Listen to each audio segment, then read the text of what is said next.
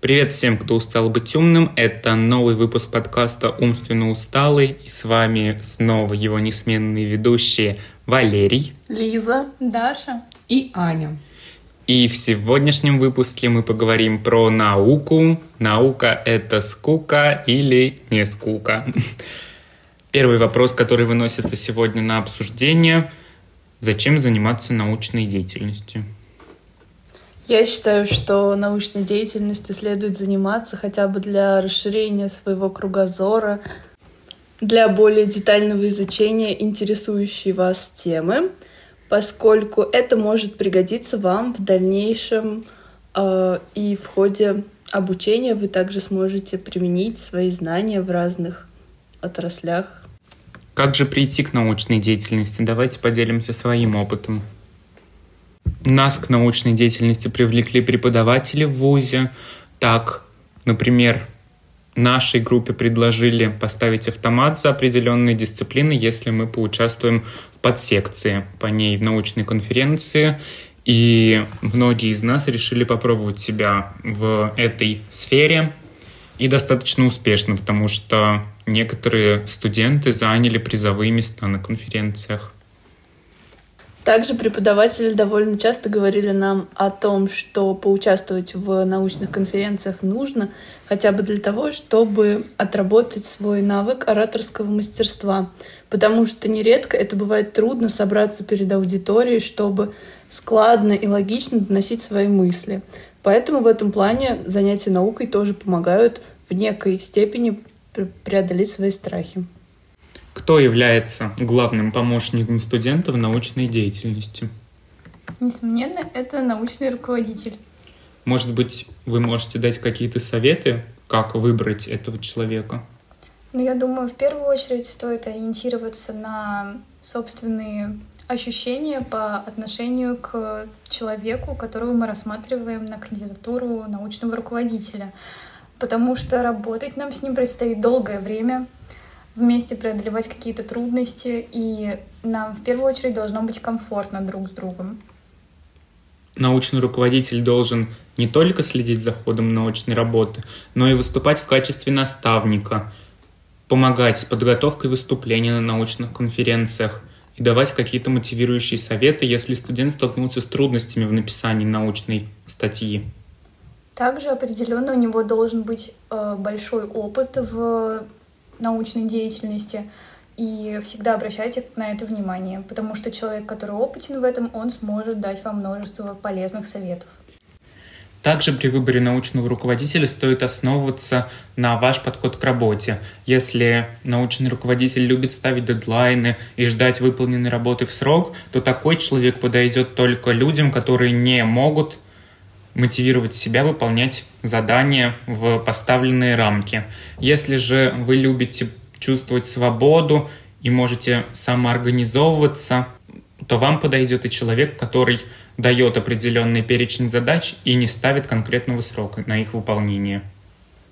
Таким образом, если вы будете придерживаться этих правил, несомненно, вы с легкостью найдете общий язык со своим научным руководителем.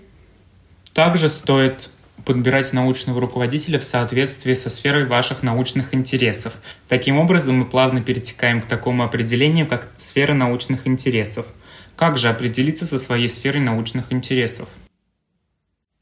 Я думаю, в первую очередь нужно слушать себя, думать о том, что действительно интересует именно вас. Потому что если вы будете делать научную работу по неинтересной, по скучной для вас теме, вы быстро потеряете к этому интерес, и вам уже не будет хотеться абсолютно ей заниматься. Вы будете заставлять себя, и это будет разрушать вашу мотивацию. Более того, стоит отметить, что это относится не только к той научной работе, которую вы выполняете, но и к научной деятельности в принципе. Одна работа может сказаться полностью на вашем отношении к такой деятельности, как наука. А также было бы хорошей идеей не только выбирать тему своей научной работы, исходя из ваших интересов, а при этом смешивать ее с своей профессиональной деятельностью. Тогда с ней будет не только приятно работать, но и в будущем вы сможете ей воспользоваться. Не только интересно, но и полезно.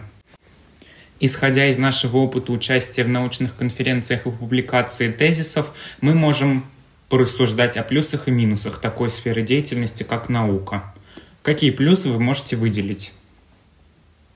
В первую очередь, развитие себя в научной сфере благоприятно скажется на вашем будущем, так как если вы связываете свою, свою научную деятельность э, с своей профессиональной, вы становитесь более востребованным сотрудником для вашего потенциального работодателя.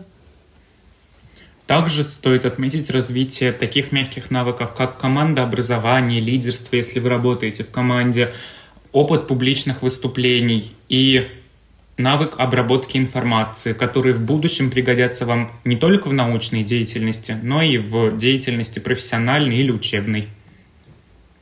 Помимо того, в ходе составления научной работы и подготовки к ее презентации вы знакомитесь с новыми программами и учитесь работать с различными информационными ресурсами. Так, например, именно научная деятельность может вам помочь освоить какую-либо новую программу и сделать какой-нибудь график или диаграмму или классификацию, которую раньше вы никогда не делали. Для выступления на конференции необходима презентация. Причем презентация должна быть не только информативной, но и привлекательной, то есть с визуальной точки зрения. Поэтому вам придется освоить новые информационные навыки для создания замечательных презентаций. И что немаловажно для каждого студента, благодаря ведению научно-исследовательской деятельности вы сможете получить повышенную стипендию, которая зависит от вашего студенческого рейтинга, который как раз-таки развивается. Благодаря участию в различных сферах, таких как научно-исследовательская деятельность, общественная и учебная. Но самый перспективной в данном случае является научно-исследовательская деятельность, потому что за конференции, публикации и выступления дают максимальное количество баллов.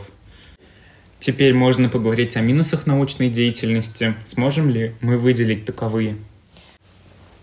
Мы смогли выделить только один минус, и это время, которое займет разработка идеи работы, поиск теории, а, методов, проведение эксперимента, а, создание презентации и, в принципе, оформление всей работы. Это действительно трудоемкий а, процесс, который требует большого количества времени и, наверное, даже терпения, кропотливости.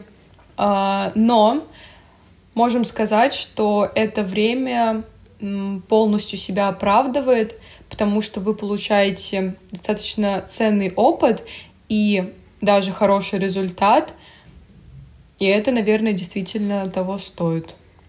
В сегодняшнем подкасте мы поговорили про научную деятельность, про сферу научных интересов научного руководителя и стоит ли вообще заниматься наукой. Подписывайтесь на наши социальные сети. До встречи в цифровом пространстве.